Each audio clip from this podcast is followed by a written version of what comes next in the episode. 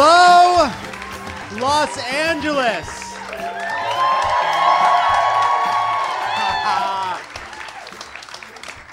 Got some voters here? Of course we do. Holy shit! We are back at the Improv. And what a month it's been. Here's the thing, guys. We didn't know what was going to happen. We didn't know if we were going to hit the numbers we needed to hit. All right, it was hard. It took a lot of work. There were false starts. There were mistakes. There were successes. There was activism and enthusiasm. There was energy. There was fatigue. There was a sense that maybe we couldn't do it. There was a sense that maybe the odds against us were too high. But then I hit my goal weight. Shut up. Don't applaud that. Could have gone the other way. But democracy is not a spectator sport, all right? It's a daily grind. You got to get sous vide egg bites from Starbucks. They're disgusting. They're two little discs of eggs because somewhere, some number cruncher figured out that if they move the numbers around, they can get me to pay $4 for half a fucking egg. But we did what it took. Did we eat barbecue for a week in Austin? Sure we did. Sure we did, all right? Were there disappointments? Absolutely. Are we back up to 157 point something? But we can't give up. There's a recount in Florida. Stacey Abrams is still fighting. Sinema just took the lead in Arizona. We're crawling our way through these California ballots, which have a very relaxed California vibe. Ruta is up. Katie Hill is up. Mike Levin is up. Josh Harder is maybe. And so all I will say to you is the fight continues, all right? Because 155 may have been our goal for November 6th, 2018, but there are other numbers we can reach for. 150, 148, that's gonna probably be it. We are back at the Improv. Thanks to Guy Branum and Aaron Ryan, who did a great job guest hosting for the past 4 weeks. This is our election special, and then we're going to take a break, but we're going to be back with a run of shows between Thanksgiving and Christmas to finish out the year. Okay, so obviously a lot of news happened this week. Jeff Sessions was fired, and it's like, what a world. That Jeff Sessions being fired is bad news. Do you know how shitty the fucking world is? That we're like, oh no, Jeff Sessions is no longer Attorney General. Fuck, that sucks so much. Jeff Sessions, a fringe senator, some of the most far-right views. He is one of maybe 3 or 4 human beings responsible for the fact that we have not done criminal justice reform. He was elevated to be Attorney General. He is anti-trans. He has led the fight against immigrants. He is a despicable person. And there are people in Manhattan protesting because he was fired. If you would have told everyone here in, say, August of 2016 that 2 years from now, Manhattanites would take to the streets because Jeff Sessions was fired, you said that was crazy. Did you hear? Trump fired Jeff Sessions, oh no. Not Jeff Sessions, what are we gonna do? To the streets. We take to the streets, Jeff Sessions is unemployed. Little racist elf lost his job. I'm beside myself. What kind of liberal are you if you're not gonna protest the fact that Jeff Sessions got fired? Watching the returns, there was this moment early on in the night where I am sure everyone in this room who was paying attention felt it, that 2016 feeling, right? The Amy McGrath numbers started coming in, that fucking evil needle started moving towards authoritarianism. the Florida numbers were not good, and somebody went on television and said, just wait for Miami-Dade. And it's like, you know what? This country's gonna die waiting for Miami-Dade. Every election, they're like, don't worry, Miami-Dade is coming. Miami-Dade, Broward's coming, Palm is coming. Never fucking happens. 3 days later, still not happening. And there was that moment where you're like, oh, it's happening again. It's happening again. And then slowly but surely, over the course of the night, it didn't happen that way. It wasn't what we thought it was. It actually, things were pretty good. Tester eked it out. We lost in Missouri. We lost in North Dakota. We thought we were down in Arizona, but it was really close. We picked up the seats we needed to win to take the House. Because 2016 was such a trauma, I don't think anybody left that night feeling very good. Like, I don't think we went to bed being like, you know that feeling after you go to like a bar mitzvah or a wedding where you ate all night, but you're not full, but you're not hungry? You know that feeling? You're like, I did something bad to myself. I ate a little often, you know? I ate a little bit of stuff too many times. And I never got full, but I'm not hungry. I'm fucked. That's how I felt going to bed. But this was an incredible wave. We did it. We took back the House. And 2 years ago, right after Trump won and was inaugurated, and there was the protests, and there were the marches, and there was the Muslim ban, and there was a sense that things really could go off the rails, but there was an energy and enthusiasm, a sense that we were going to come together and fight back. There was this open question. It was an open question. Is this real? Well, it looks like this is going to be one of the biggest turnouts in a midterm in history. It looks like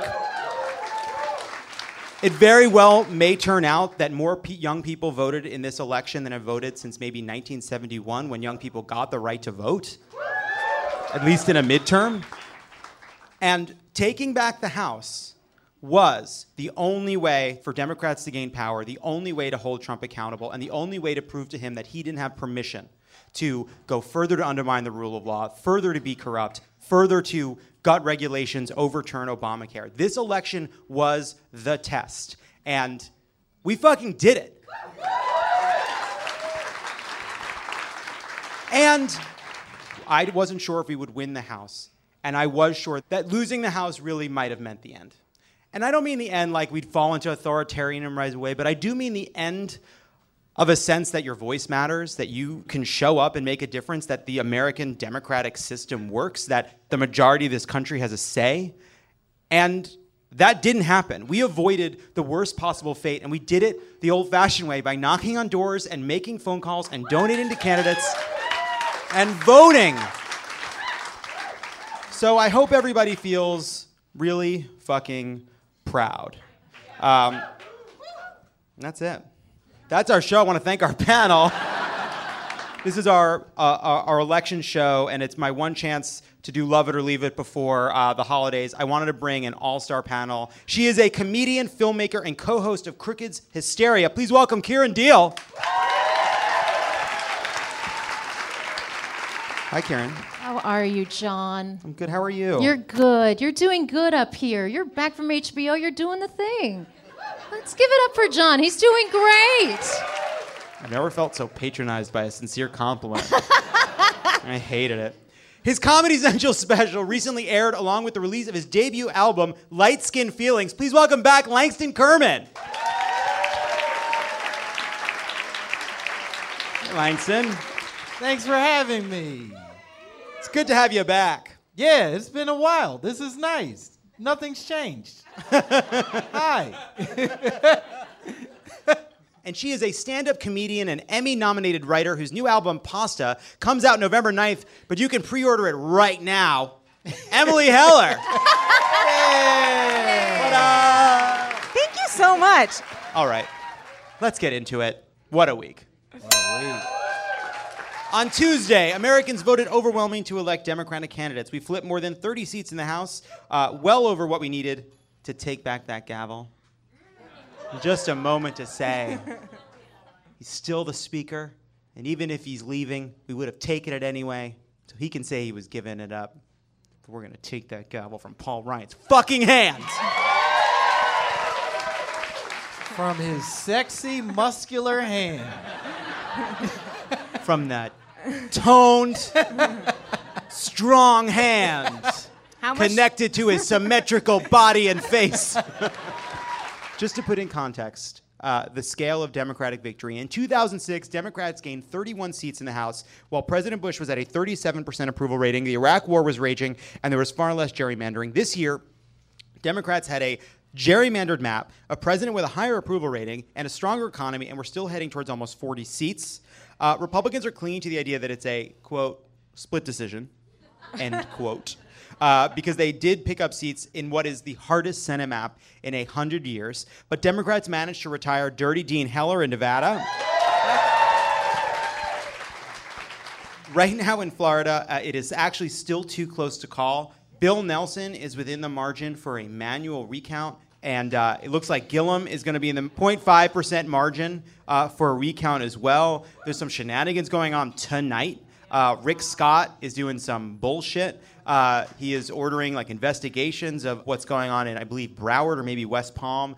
It was actually unfolding right as we were coming out, but they are trying to stop the counting of votes. It seems as though there was just a big turnout, and in some of the more liberal places, they are counting votes and maybe not doing that great of a job of it, but there's no evidence of any wrongdoing. They're just counting the votes, and the votes are slowly decreasing Rick Scott's lead, slowly decreasing DeSantis' lead, and they're trying to stop those votes from being counted. So we're about to have a big fight in Florida in both of those races.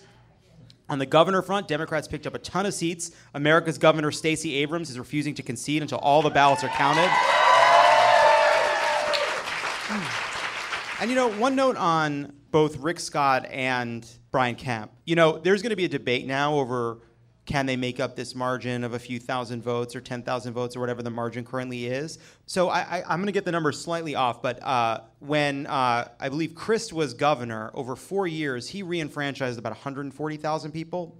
Over the 8 years Rick Scott was governor, I believe he only reenfranchised 3,000 people, which means that hundreds of thousands of people who could have gotten their right to vote back if Rick Scott was willing to do his job and give people who've paid their debt to society their right to vote back, who had requested it, instead of denying it for political purposes, we very well might not be in this position. The same can be said of Georgia. We're going to be fighting over 10,000 votes, 20,000 votes.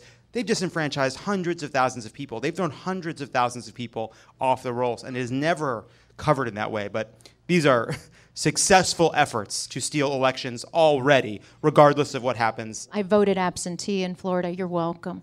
You're welcome. You're welcome. My dad didn't vote. It's just devastating. Yeah, I shouldn't even be telling you. He didn't vote. Yeah, you're just burning this family bridge right now. I know. I know. Just outing him. I'm outing him. Wait, why didn't he vote? What was his reason? He was overseas, but I think it's important to say that because I'm obviously pretty political, and it's wild. And I really wish I'd been more on top of it. Right now, in that election, that makes a very big difference. But I like the idea of your dad just being like, nah, Florida's fine. Good state. The best. Nothing to fix here. The best thing about it is that the Democratic Party sends mail, and it's literally like they send mail, and they're like, Mr. Deal, where were you? Like they sent mail to our house, like shaming, where were you, Mr. Deal? My mother calls Rick Scott Voldemort. And she's a proud supporter. Obviously, that's where that was going. She's a Death Eater. Yeah. She was on Malfoy's side the whole time. I'm sick of these politicians with noses. No noses. We're done with noses. And hair. We've been electing politicians with normal nose faces. And what has it gotten us? A whole lot of gridlock. Whole lot of nothing. This guy's not going to get caught up in smells. He's going to focus on the issues. Listen, it's easier to keep your nose clean if you don't have one. I'm sick of these politicians sticking their nose in my business. Then, on Wednesday, because Trump hated to have a loss in the news, he fired Jeff Sessions and replaced him with someone who is somehow worse. His replacement, Matthew Whitaker, said on CNN last year, I could see a scenario where Jeff Sessions is replaced with a recess appointment and that attorney general doesn't fire Bob Mueller, but he just reduces his budgets to so low that his investigation grinds to almost a halt. He also argued in a CNN opinion piece that Mueller's investigation was a witch hunt. This is all particularly bad because Whitaker, unlike Sessions, is not likely to recuse himself from oversight of the Mueller investigation, and there's no reason to believe Trump would have picked Whitaker if he didn't believe Whitaker would protect him. Whitaker is likely to ignore his obvious conflicts of interest and take authority over the Mueller investigation from Rod Rosenstein, who currently oversees it. So less than 12 hours after the country rebuked Trump and elected a Democratic House and voted for Democrats across the country, we are in the position we'd feared for a long time because, in part, the Senate Republicans and the Congressional Republicans refused to pass any measure to protect Robert Mueller, where the Mueller investigation is under threat for real. We don't know what Mueller did to protect himself. He's been pretty fucking crafty so far, but we are now really relying on what Mueller has already put in place to protect himself from this eventuality, plus the courage and integrity of other lawyers within the Justice Department, plus oversight from House Democrats, once they get it, thank God, to prevent the worst-case scenario, which is Donald Trump abusing his authority and ending the investigation to prevent his crimes and the crimes of his associates from being reckoned with. Emily, let's start with the election, yes, which is much more fun. But just, how are you feeling? I feel great. I knocked on doors for Katie Hill for a solid 45 minutes. I feel like this is my accomplishment. Hey guys, everybody give it up for Emily Heller, who won! Thank you so much. That race for Katie Hill. And I mean, I gotta say maybe the sweetest thing about that to me is that her opponent, Steve Knight, who is the incumbent, boo for real, has said publicly that he has never smoked weed. And I feel like it was so hard for me not to bring that up when I was knocking on doors. You live in California, bro. We got the dankest nugs. I definitely knocked on doors for Katie Hill. Hold your applause. And I got the Instagram photos. Right. Which took a lot of time, but yeah. No, I was knocking on door for Katie Hill, and I went at golden hour. That's smart. That's smart. The door opened, and there were like 8 19-year-olds. Who came to answer the door together. They were so fucking high. Oh my God, so you could have told them Steve Knight has never smoked weed, and that's all you had to say. I didn't have the facts. You know why? Because Katie Hill ran a positive campaign. It's on his Wikipedia page. It is on his Wikipedia. I mean, I put it there, but it's on.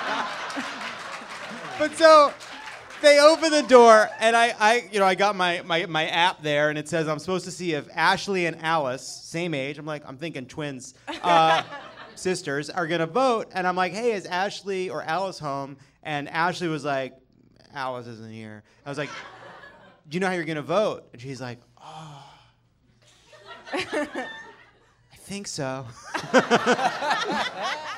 So are you supporting Katie Hill? And she's like, yeah.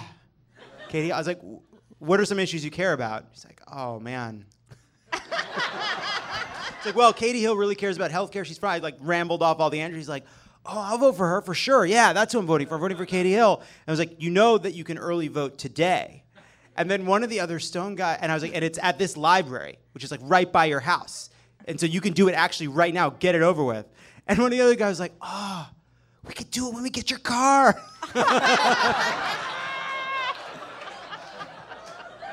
So, Emily Heller. That's really great. Looks like there's some competition for who won that district. Yeah, I mean, it sounds like you were talking to more Stone people than I was by about 2 Stone people. And as an immigrant, it's like, that's the kind of story that makes me proud to be an American. Yeah. Wow. Kieran, did anything surprise you Tuesday night? What happened that you didn't expect watching the returns on Tuesday, watching what's happened since? The number of women who got into office was really tremendous. Like, so many women got elected, really super dope. I was really curious, in 1992, after Anita Hill, There was the so-called Year of the Woman, you know, where 4 senators got elected. The number before that was 2. Amazing, right? What numbers? What statistics? The Year of the Women, 4 bitches. We doubled it. Yeah, good stuff. Good stuff, Congress. But this year, obviously, it's gone up exponentially. But it's not lost on me that, like, there can be these trends for a moment in time where you see a spike and it's like, hey, we fixed it, you know, especially with like representation of women. And it's like, I've read articles where it's like, oh, women are the future of the Democratic Party, etc. I'm particularly interested in this issue because I have a vagina. So it's relevant to me. And the cashier at my grocery store who's like, we were like cavelling yesterday, which is, again, I'm an immigrant, so I use terms from all the people. And she was, you know, we were saying it's like representation is so incredibly important. Like, you know, she was literally saying it's like now young girls or my kid can look at the Senate and she can see somebody who looks like her. She can see somebody who's Muslim. She can see somebody who's, you know, like for the first time. That means a lot. People are going to be able to look and they're, you know, if you come as an immigrant to this country, oh, I can do it. It's very powerful and very important. I want to know infrastructurally what you think in terms of the longevity of that trend as opposed to it being a flash in the pan. So obviously Trump winning woke up a lot of anger among women and men, but caused a lot of women to run, caused a lot of women to fight back.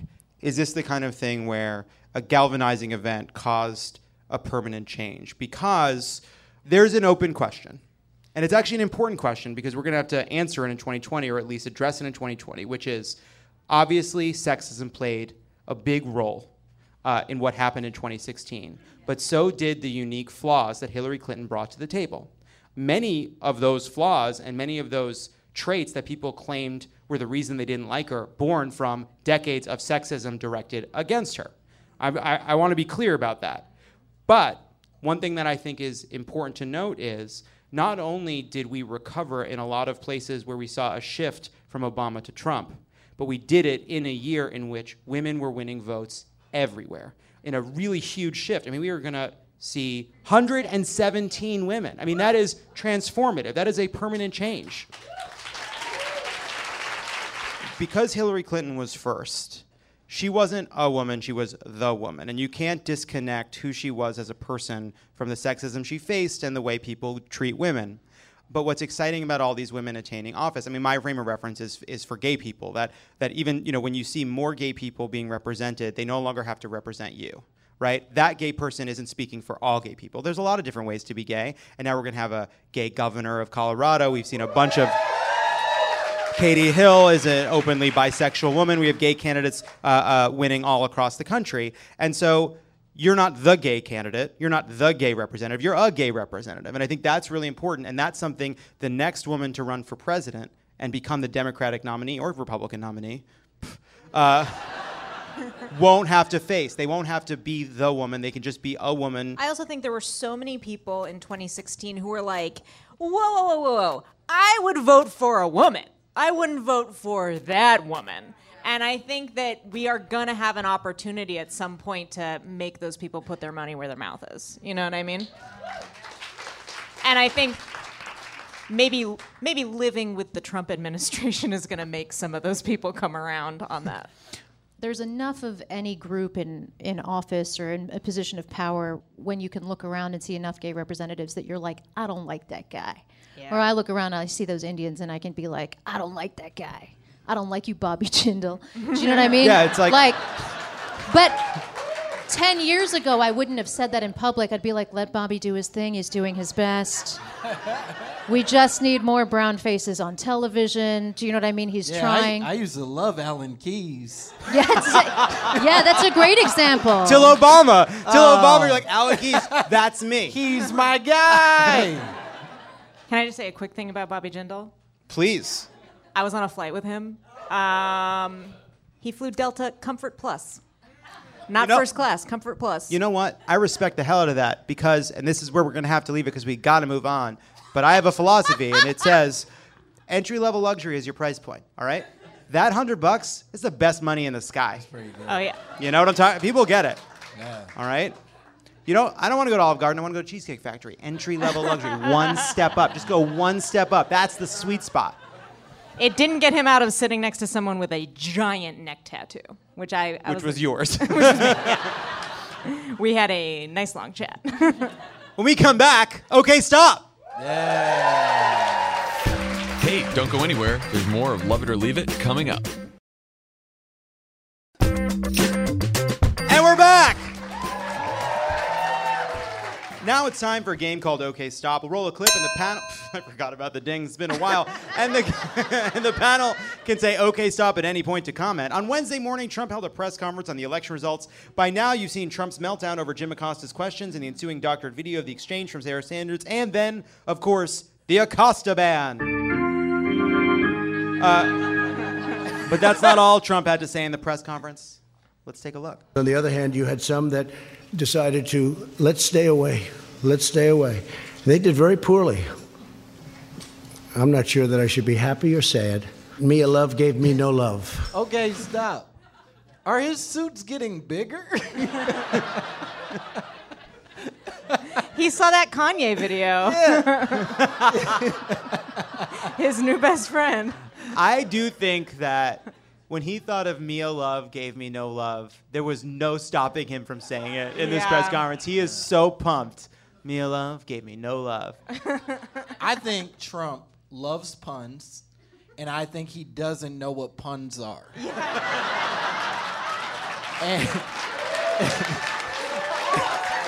And whatever the fuck feels kind of close, my boy goes for it. I respect that. I do too.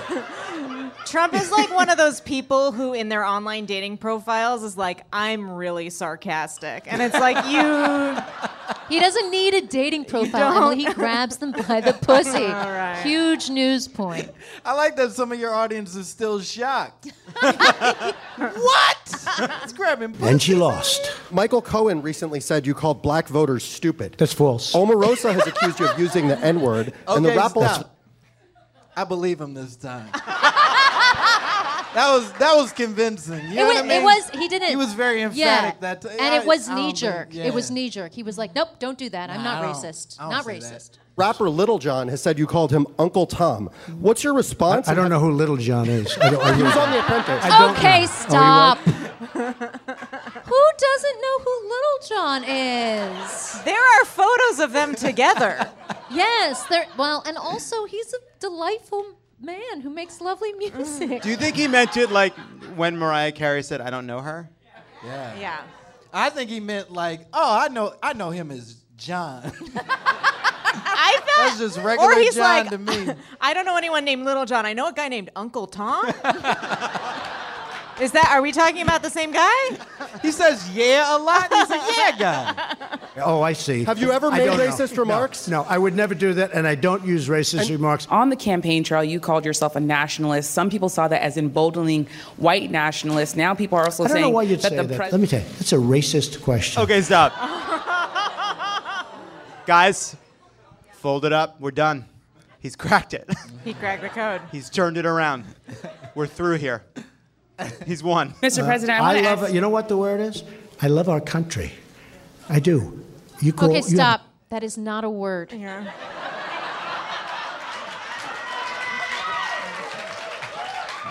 Here's the thing, though. If you want it to be a fun Mad Libs, sometimes you have to bend the rules a little bit. Whose side are you on, Heller? Nationalists, you have globalists. I also love the world.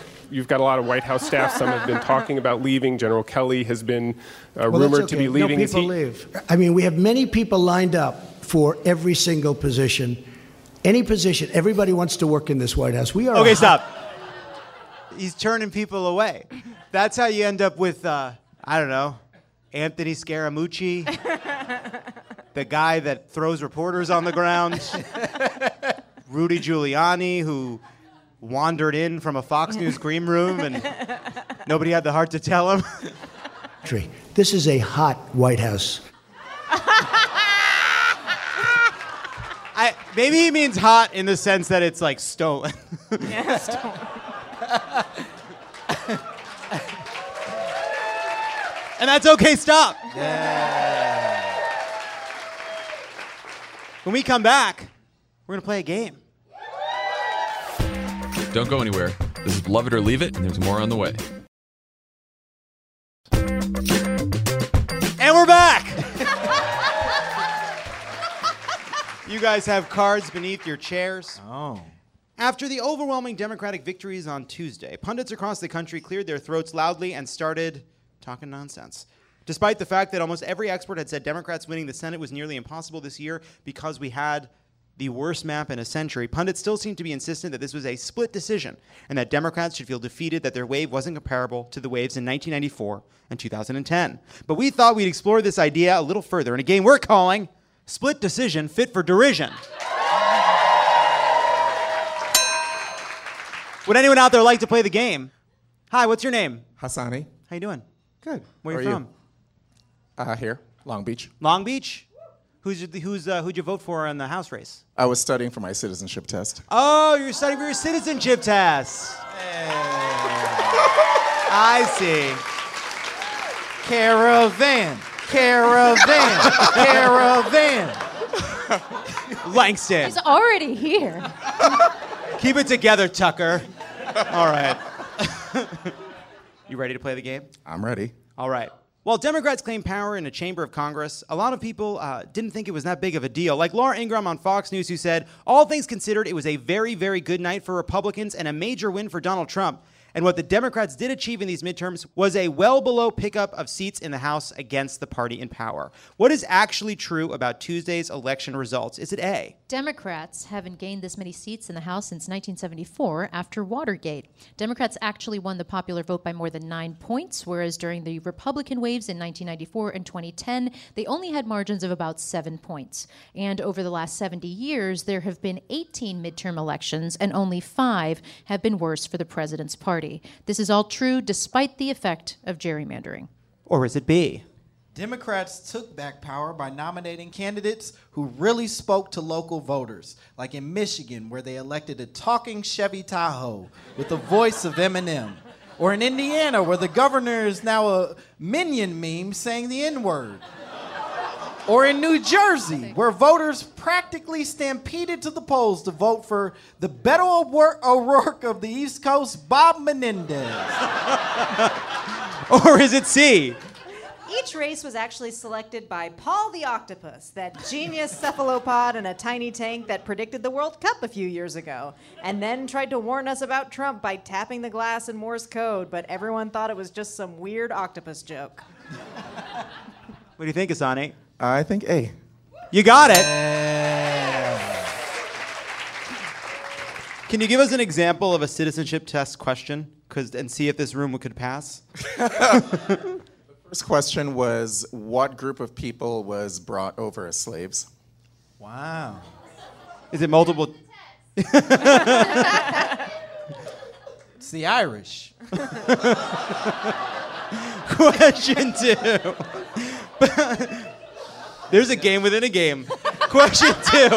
Besides Stacey Abrams and Andrew Gillum, the most exciting race of the night was the Senate race between Ted, the human being Cruz, and future president and woke bassist Beto O'Rourke. After Beto... Oh, you like Beto. Didn't know that. After Beto lost, the Washington Times' Charles Hurt wrote the following. Blue wave, these damn meteorologists keep getting it wrong. Skateboarding socialist Robert Francis O'Rourke did not make history in Texas Tuesday night. While Beto may have come up short, how did he help Texas Democrats across the state? Is it A? To be more comfortable with their sweaty bodies. When the world saw Beto sweat profusely through his rolled-up dress shirt, Texans everywhere realized as long as you are confident in your beliefs, it doesn't matter that everyone could see you pit the hell out. Thank you, Beto. You inspire while you perspire. Or is it B? Across the state of Texas, Democrats now have a comfortable and oversized Beto for Texas t-shirt that they can wear while they finish up a chapter or two of Where'd You Go, Bernadette, before bedtime. Is it 100% cotton? You better believe it. Or is it C? The enthusiasm around Beto's campaign created a massive turnout, which in the House led to Colin Allred beating the awful Pete Sessions and Lizzie Panno flipping the seat of Republican John Culberson. On top of that, Democrats gained 12 seats in the Texas House, 2 seats in the Texas Senate, flipped 4 appeals courts, including in Dallas, where a Democratic judge hadn't been elected since 1992, but this year elected 8, meaning the new Chief Justice is now a Democrat. Plus, around Houston, all 19 black women who ran for various judicial seats won, marking the biggest victory for black women in county history. What do you think, Asani? C. You got it. Yeah. Question 3. A lot of focus was on state elections and how much ground Democrats need to make up. David Daley at Fox said about state-level races that Democrats have won themselves back a few small seats at the table, but they're still at the kids' table. What is true about how Democrats fared in governors' races across the country? Is it A? Democrats did so well in gubernatorial elections that the GOP immediately set up a committee to look into changing state borders to make them more favorable to Republican candidates. Or is it B? Republicans held 70% of the governorship in 2016. Democrats gained 8 on Tuesday, the most gained by either party since 1994. These new governorships will allow states like Wisconsin and Kansas to reject gerrymandering redistricting maps Republicans will draw up after the 2020 census. And they will also be able to resist other voter suppression tactics like ID laws. Or is it C? It was a massive success because Andy's back! Andrew the Bromo Cuomo is back for another term, and New York couldn't be happier. As we say in New York, I'm walking here. And they couldn't prove he was as corrupt as all the people around him, so we're good. Let's get a bagel and wait for God to fix the subways. What do you think, Asani? I'm thinking B. You got it. Final question. While many on the left were disappointed with the results because we failed to flip the Senate and some of our most exciting candidates couldn't make it over the top, which of the following is true about how Democrats fared on Tuesday? Is it A? Amendment 4 passed in Florida, restoring voting rights to about 1.4 million people with felony convictions. Trump only won that state by about 100,000 votes, and Andrew Gillum only lost by around 40,000 votes. And narrowing. Thanks, Dad. My dad did that. Or is it B? Across all state legislatures, why can't I do that? Democrats gained about 350 seats and flipped 6 state legislatures. Where they don't flip, they were still often able to make up good ground. In the New York Senate, Democrats were able to take control from a GOP-run coalition, and in North Carolina, the Republicans no longer have a supermajority, so they can no longer veto the Democratic governor. And we lost about 1,000 seats over the Obama years. We made up more than a third of that in one election. Or is it C? Democrats took control of the North Carolina Supreme Court, which will help them combat voter suppression. Or is it D? Over 100 women were elected to the House. It's the largest number of women elected to Congress at one time. Is it E? Massachusetts elected Ayanna Pressley, the state's first black congresswoman. Is it F? Alexandria Ocasio-Cortez became the youngest woman elected to Congress. Is it G? We also have our first Muslim women elected to Congress, Rashida Tlaib and Ilhan Omar, both from Minnesota. Is it H? We elected our first Native American woman, Sharice Davids of Kansas and Deb Haaland of New Mexico, to the House of Representatives. Or is it I? In Colorado, Jared Polis became the first openly gay person to be elected governor. Or is it J? We now control a chamber of Congress, meaning we can subpoena John Jr. and make him answer Adam Schiff's questions under fucking oath. What do you think, Asani? I was waiting for one on Dana Rohrabacher, but I'll go with all of the above. You got it. And Asani, not only have you won the game, you passed my citizenship test. You got it. When we come back, we're going to mark some of the people we're saying goodbye to. Hey, don't go anywhere. There's more of Love It or Leave It coming up. And we're back.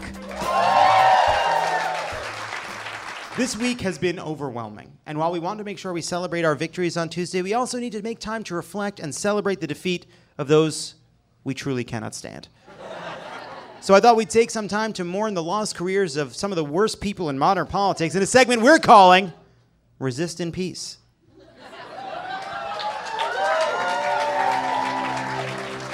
Tonight we mark the downfall of Scott Walker, who in a field of 1,000 Republican presidential candidates, came in dead last. Like fine Wisconsin cheddar, you've aged. But also like fine Wisconsin cheddar, you melted under the slightest bit of heat. We'll miss the way you went after the real bad guys, underpaid public school teachers. You won't be missed. Goodbye, Scott Walker. Now let us bid a not fond farewell to dirty Dean Heller, the only Republican senator to lose his seat on Tuesday. You were against abortion rights and voted no on the Paycheck Fairness Act, so it's only fair your career was destroyed by a woman. You will be remembered as a hero of the Republican Party who said he wouldn't vote to repeal Obamacare, and then, like 2 days later, he voted to repeal Obamacare. You won't be missed. Farewell, Dean. Let us light a candle for Chris Kobosh of Kansas, who really put the KK in K. You worked tirelessly to keep people of color from voting, and then people of color worked tirelessly to keep you from being governor of Kansas. In 2002, you helped author the Patriot Act, and then in 2018, a bunch of patriots acted to keep your ass out of the government. You won't be missed. Adios. Das Vidania to the career of Dana Rohrabacher.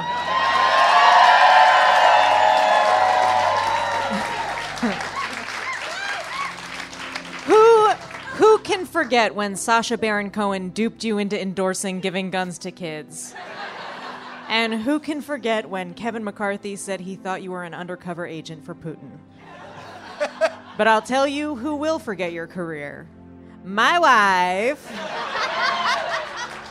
Good riddance, Dana. Hopefully Putin will now give you the money and or recordings he's been promising you. And we can't forget to say goodbye to Jeff Sessions. Like the Japanese soldier Hiro Onoda, who refused to surrender to the Allies for 3 decades after World War II ended, you have never given up on the Confederacy. And it's never given up on you. As Attorney General, you tried to deport dreamers, you discriminated against trans people, undermined reproductive rights, abandoned protections for domestic violence against women, and you even lied to the Senate about the Trump campaign's contacts with Russia. And yet you let Trump bully you into resigning, even though it threatens the rule of law. I will mourn your career by eating an edible, watching Call Me By Your Name, and rooting for the North in Gone with the Fucking Wind. Wait, can I say... Look, I get it. You guys are all happy. I'm a little happy for Jeff Sessions. I'll be honest, because he finally gets to say the N-word again, and that's exciting. That's exciting. Imagine 2 years of not getting to say the N-word, and you really wanted to say it. And then he finally gets to... This is nice. Good for Jeff. I'm pretty sure he said it in the last 2 years. Yeah, but not how he wanted to say it. He wanted to say it louder. Good for him. When we come back, the rail wheel. Don't go anywhere. This is Love It or Leave It, and there's more on the way. And we're back. Now it's time for the rant wheel. You know how it works. We spin the wheel wherever it lands. We rant about the topic. This week on the wheel, we have protesting at Tucker Carlson's house. We have Amazon's competition for its headquarters. We have the undemocratic Senate. We have Trump evoking Game of Thrones. We have Trump saying how you can't call a woman beautiful anymore. We have the bride of a ghost. We have ayahuasca. And we have a 69-year-old man who claims that he feels 49 legally. Let's spin the wheel.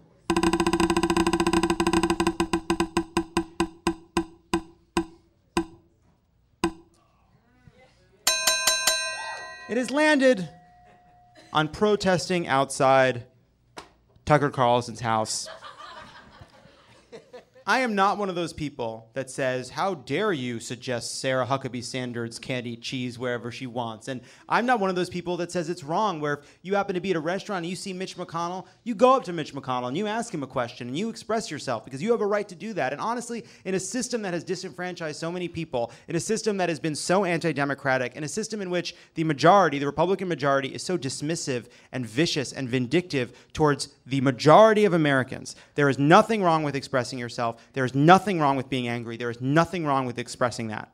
And I do not believe what Tucker Carlson does every night is harmless, because it's just words. He is an incredibly destructive force in American politics. What he does is he has fully embraced white nationalism. You can watch, and it's so cynical too, you can watch Tucker Carlson's path from conservative serious-ish writer to CNN pundit to Daily Caller troll to now Fox News fascist, and you can plot what has happened inside of Republican politics, because Tucker Carlson is out for Tucker Carlson. He is an opportunist, and he doesn't care that what he does exacerbates hostility towards marginalized people. He doesn't care that somebody is taking the endless, repetitive propaganda of Fox News and its satellites and using it to justify in their twisted mind sending bombs to people or shooting at Jewish people in a fucking synagogue. He doesn't care. He has figured out a way to convince himself he's not responsible. He has figured out a way to convince himself that his words don't do harm, even though they do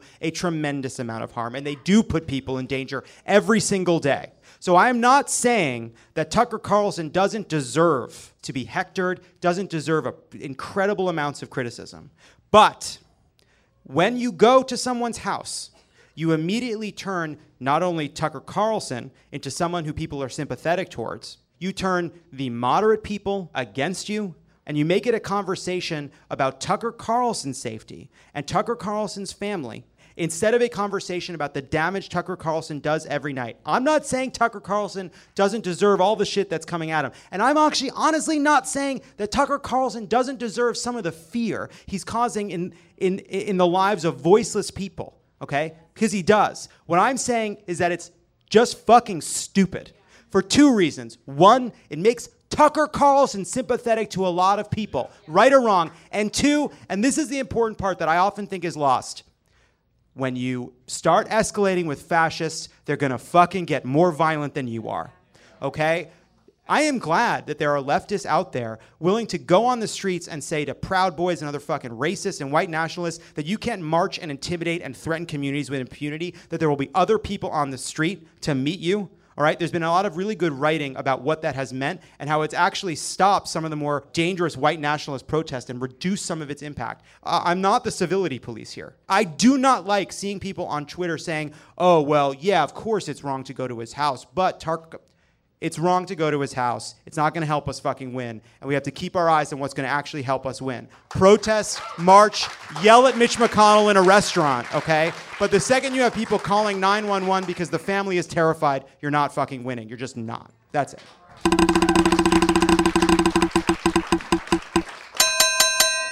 Oh, yeah. It has landed on a 69-year-old man who feels 49 at heart. Langston, you suggested this. It's daddy's turn. I call myself daddy now, for anybody Childless, right? Who hasn't heard my other episodes. Childless? Childless, yeah. A 69-year-old man decided that he wanted to be 49 legally because he feels like it's the same as, like, being a woman on the inside kind of thing or whatever, trans rights and shit. And no. That's not the same. And also, I feel, more than anything, I feel like this is evidence that we let white people go too far. We gave y'all too much rope. Do you know what I mean? And I don't mean like enslaved. Nobody wants a white slave, but like, we just let y'all be too free for too long. We gave y'all like braided belts and open-faced sandwiches. And now you don't know how to be people anymore. You don't know how to act like decent fucking human beings. This man is claiming he's 49, which isn't a good age. It's not even like he picked a sexy fucking age. He wasn't like, I'm 25, I'm gonna go bone some college chicks. He's 49. None of us wanna be 49. No, it's okay if you are, but none of us want that. It's not what we asked for. I'm sure you're killing it at 49, but I can touch my toes. Suck it. No, I'm kidding. I'm sorry. Burning the bridge. Never coming back. I did what I could. I hope you come back. I like it. You pick fights. It's cool. Let's spin it again.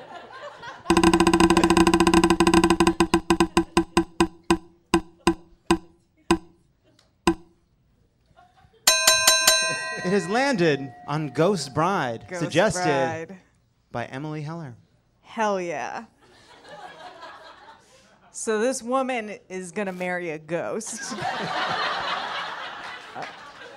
They got engaged. Someone asked her, like, did he get down on one knee? And she was like, well, he doesn't have knees. But she claims to have had sex with him. And it's like, so he has a dick, but he doesn't have knees. How does this work? But, like, a venue has offered to host the wedding for free. She said, like, I'm excited about getting pregnant with a ghost baby. I've been doing some research about it. Which I'm like, it's just like jerking off to pictures of Casper the Friendly Ghost. Like, what's research about conceiving a ghost baby? But what I love about this is people are like, oh my God, isn't this so ridiculous? Like, she must want attention. And you're like, what about this is more ridiculous than a normal wedding?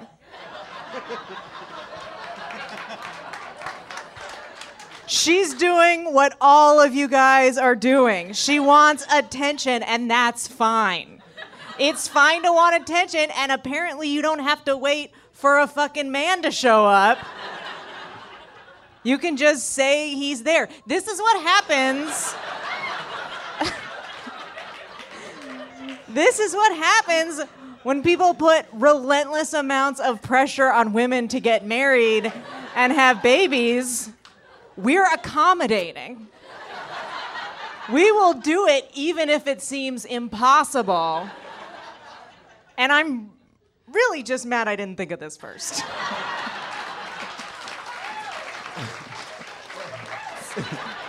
Hey, Emily. Yes. Where does a ghost baby go after it's born? Where? The neonatal boonet. Oh, God. Let's spin it again. That was so bad. Yeah, boo, that's the joke. You get it. You get the joke. You're enjoying the joke and you're participating in it. That's what I'm hearing with the booing. Oh, I'm excited. It has landed on ayahuasca, which was suggested by Kieran.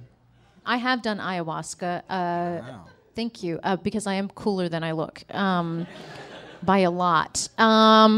People go into this like kind of like for a spiritual or like a revelatory experience, and so I kind of wanted to, this is a platform, I wanted to use it to share what I learned on my journey, which began with an application here in Los Angeles, and then there's, if you don't know anything about it, it's a, a spiritual drug that's named after a woman, because it's like the goddess drug, because women generally don't have real power. And so that's what it's named after. But anyway, you write an essay, you pay this money, you do a diet for like 2 weeks where you have to cleanse and do all this shit. You take a plane ride to Mexico, you land, you take a bus, you get on a boat, 3 hours on the boat, then you walk for like another 4 miles to the place where you're gonna do it. You sit in a trauma circle, real fun, talking about all kinds of bullshit that's wrong with people. And then finally, when you lie under the stars and you're given this drug, it's like you're there and you're about to have, some revelations about opening up the universe. And what happens in the first 30 minutes of this experience? A white woman starts screaming. And that's what I learned doing ayahuasca, is that there's always going to be a white woman screaming. It doesn't matter where you go or who you are or what's going on. There will always be a white woman screaming. And what your decision is it going to ruin my good time? Or am I going to have a nice time anyway? Do you know what I mean? And it's like, and I know that there are a lot of white women in this audience. I'm not talking about a white woman. I'm talking about that white woman. Like that very specific white woman, the one at like the barbecue who's calling people, or the one who's like taking the water from the children. It's like just like no consideration for anyone else. But I still had a nice time, and I take that with me. Ayahuasca with Permit Patty? That's correct. That's correct. She was also there. That's correct, because she's everywhere. That's the point. But it's like you get to choose who you want to be in a circumstance, and I chose to be high on drugs, you know, regardless of who was screaming and running into the jungle. And 49 years old. Let's spin it one more time.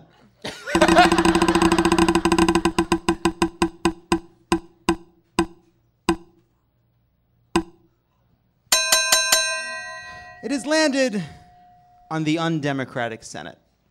And this is where we will leave it. Because there's been, I think, over the last 2 years, a lot of lamentations about what's gone wrong for liberals. And we've talked about gerrymandering, good topic, solvable problem. We've talked about voter suppression and ID laws, good topic, solvable problem. But there's also been this sort of fatalism about, well, that's the Senate. It's never going to ever be fair because we're going to be in the cities in California and New York, and we're just going to lose these rural states, and it's just going to get worse and worse and worse, and the Democrats will never get a majority, and we'll certainly not get a supermajority ever again. The Senate's the problem. The Senate has been undemocratic from the beginning, and the thing is, you don't have to like it, but it's not going anywhere. And I find it really frustrating for people to be complaining about the Senate because it assumes that the problem we have is the Senate and that is somehow more solvable than the fact that we have lost in rural places and smaller states where they are now very red and they send Republicans to the Senate again and again and again, you know, that, oh, how are we going to compete in Idaho? How are we going to compete in Nebraska? How are we going to compete in Missouri now that Missouri is changing? Well, on Tuesday, Idaho voted to expand Medicaid. Utah voted to expand Medicaid. Nebraska voted to expand Medicaid. Florida, even as it was putting us into this incredibly close Senate race and governor's race, voted by more than 60%, which was the threshold, to expand voting rights to disenfranchise people who had been convicted of crimes. Arkansas and Missouri voted to raise the minimum wage. Missouri previously voted for a pro-union ballot measure. We've seen teacher protests across the country in conservative states, in places that have felt the pain of austere state government that has cut taxes in the hopes of drawing business, while meanwhile only resulting in depleted services, depleted infrastructure, teachers who aren't getting paid, schools they can't heat. Things change slowly, and then they change very fast. And one thing that I took away from Tuesday is there's a much more important question to ask than what do we do about the undemocratic Senate. The question is, how do we get Democratic politicians to be as popular as Democratic policies? That is a reason for hope. This sense that, oh, it's now identity and we're polarized, as if it's some kind of permanent condition. Things change. Things change very, very quickly. One of the lessons of Donald Trump becoming president is it should give us permission to be imaginative, to imagine things happening that we didn't think would happen. Yes, like Donald Trump being president. Absolutely, like Donald Trump being president. Beto O'Rourke, Andrew Gillum, Stacey Abrams. These are people appealing in states that are hard for us to win. Beto got within 3 points of Ted fucking Cruz, all right, which is incredibly close, a Herculean effort. Stacey Abrams is within a point of Brian Kemp in Georgia. In Georgia, a state that we considered a red state in the solid Republican South. This is a black woman putting on a campaign in Georgia. She could still be the first black woman to be the governor of a state in the country. Is that right? Yeah.